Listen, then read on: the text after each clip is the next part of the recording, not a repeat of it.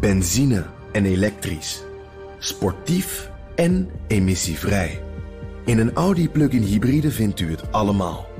Ervaar de A6, Q5, Q7 en Q8 standaard met quattro vierwielaandrijving. Wat u ook zoekt, u vindt het in een Audi. Audi. Voorsprong door techniek. Postma in Amerika. Tijd voor het Amerikaanse nieuws door de ogen van onze correspondent in Washington, Jan Postma. Jan, Trump overweegt om niet op te komen dagen bij zijn voorgeleiding voor de rechtbank in Georgia volgende week. Ja, CBS uh, Nieuws meldt dat. Dat zou de eerste keer zijn dat Trump niet bij zijn eigen voorgeleiding komt. Uh, bij die andere drie strafzaken was hij er wel. Maar ja, in Georgia gaat het ook ietsje anders dan op die andere plekken. Trump uh, heeft zich daar natuurlijk al gemeld. En hij mag dan het, het ook via de camera virtueel doen... of het gewoon helemaal overslaan. En eigenlijk uh, werd verwacht dat alle 19 uh, verdachten daar zullen zijn. Maar een paar van Trumps medeverdachten die uh, willen ook niet lijfelijk aanwezig zijn. En ja, het wordt wel afgeraden, want dat komt natuurlijk niet heel positief over richting de rechter als je gelijk dan de eerste keer er niet bij bent. Maar het kan wel gewoon. Um, allemaal nog even afwachten wat Trump daar precies doet. Uh, maar voor de mensen dus die hoopten op weer een show in Georgia...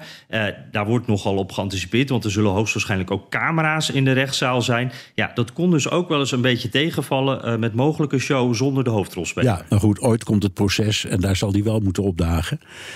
kan over, even een technisch vraagje... Kan, kan hij zich laten vertegenwoordigen door zijn raadsman...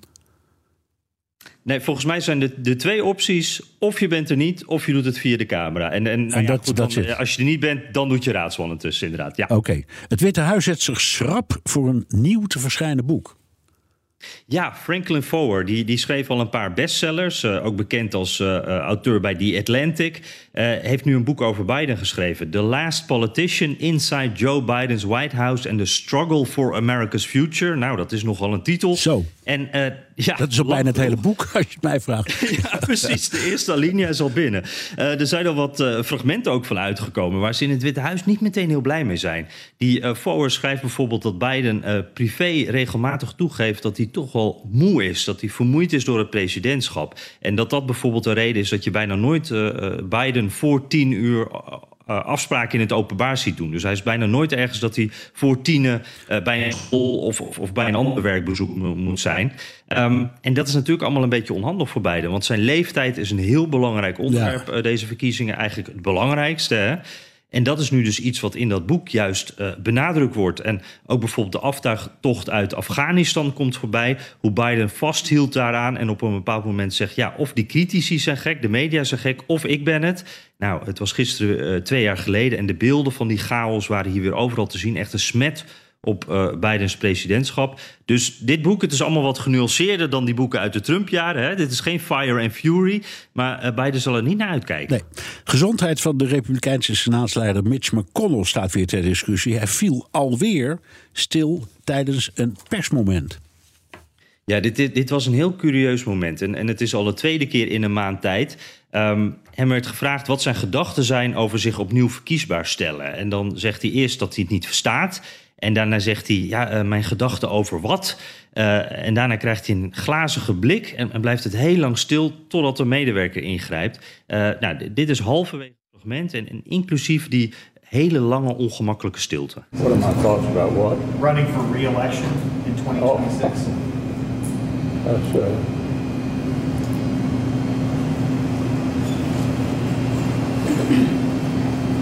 Did you hear the question, Senator? Running for re-election in 2026? All right, I'm sorry, you all. We're going to need a minute. Ja, heel ongemakkelijk moment is dit, wat natuurlijk overal gedeeld wordt. Uh, McConnell's kantoor zegt, ja, hij, hij werd een beetje licht in zijn hoofd. We gaan wel even langs de huisarts, dus die bagatelliseren het een beetje. Maar dit is dus de tweede keer. En een paar maanden geleden was McConnell al een tijdje uit de running... omdat hij was gevallen. Uh, en ja, je ziet wat voorzichtigheid nog bij de meeste republikeinen... maar de Trump-vleugel die roert zich natuurlijk al. Uh, die zeggen al, deze man moet weg, hij kan dit werk niet meer doen... En dat hoor je achter de schermen toch ook wel steeds meer dat die vraag wordt gesteld. Want McConnell is 81. Um, het is natuurlijk een, een, een, ja, een fragiele oude man, zien we de laatste maanden vooral. Eh, eh, maar ook de langzittende senaatsleider ooit, de, de machtigste republikein in de Senaat. En ja, het is toch moeilijk om daar tegen op te staan, blijkt. Maar, Ja. maar hij wankelt, Ja, letterlijk en letterlijk en figuurlijk, ja. Eh, bij het eerste Republikeinse debat greep Ravik Ramaswamy de aandacht. En nu heeft hij daardoor ruzie met een rapper.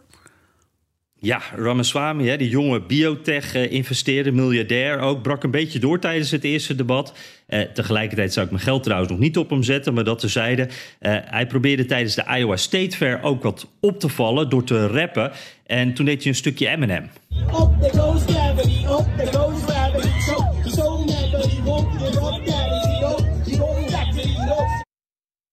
Ja, een beetje een ongemakkelijk eh, moment als je het mij vraagt, maar het viel wel op. Het ging overal rond. En Eminem die zegt nu, ja, dat mag je niet meer doen. Dat is mijn nummer. Eh, hier is een brief van mijn advocaat. Ik heb er helemaal geen zin in dat politici dit gaan gebruiken. En ja, ik denk ook dat Ramaswamy niet zo goed met zijn rechtse profiel... zo goed eh, past bij Eminem, die- die juist aan de andere kant staat... En dit is wel een interessante, want je hoort elke campagne wel weer een boze muzikant omdat eh, muziek wordt gebruikt. Daar gaan we het in de podcast ook nog over hebben. Hè? Maar eh, eh, ja, ik had nog nooit gehoord dat een politicus zelfs het nummer niet meer mag rappen of zingen. Nee, maar nou is Dus conservatief. een stapje verder. Ja, nou is conservatief Amerika dus boos op Eminem. Dat vind ik ook wel wat. Ja. Ja, die, heeft het nu gedaan. Nou, Op Fox werd al gezegd, eh, nou, hij heeft een mooie carrière gehad. Met andere woorden, die is eh, nu voorbij. Ja. Eh, en het is ook wel mooi geweest met die man. En ook op social media krijgt hij er echt van langs. Want ja, ze vinden het een beetje kleinzerig. Ik moet zeggen, dat, dat vind ik het ook wel een beetje hoor. Dit is dus een stoere rapper uit Detroit... eh, die dan het niet goed vindt als een, een, een investeerder... een biotech-investeerder en politiek kandidaat zijn liedje rapt...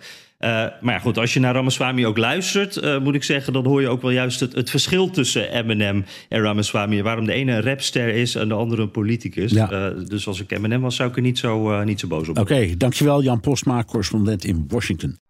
Benzine en elektrisch. Sportief en emissievrij. In een Audi plug-in hybride vindt u het allemaal. Ervaar de A6, Q5, Q7 en Q8 standaard met quattro vierwielaandrijving. Wat u ook zoekt, u vindt het in een Audi. Audi. Voorsprong door techniek.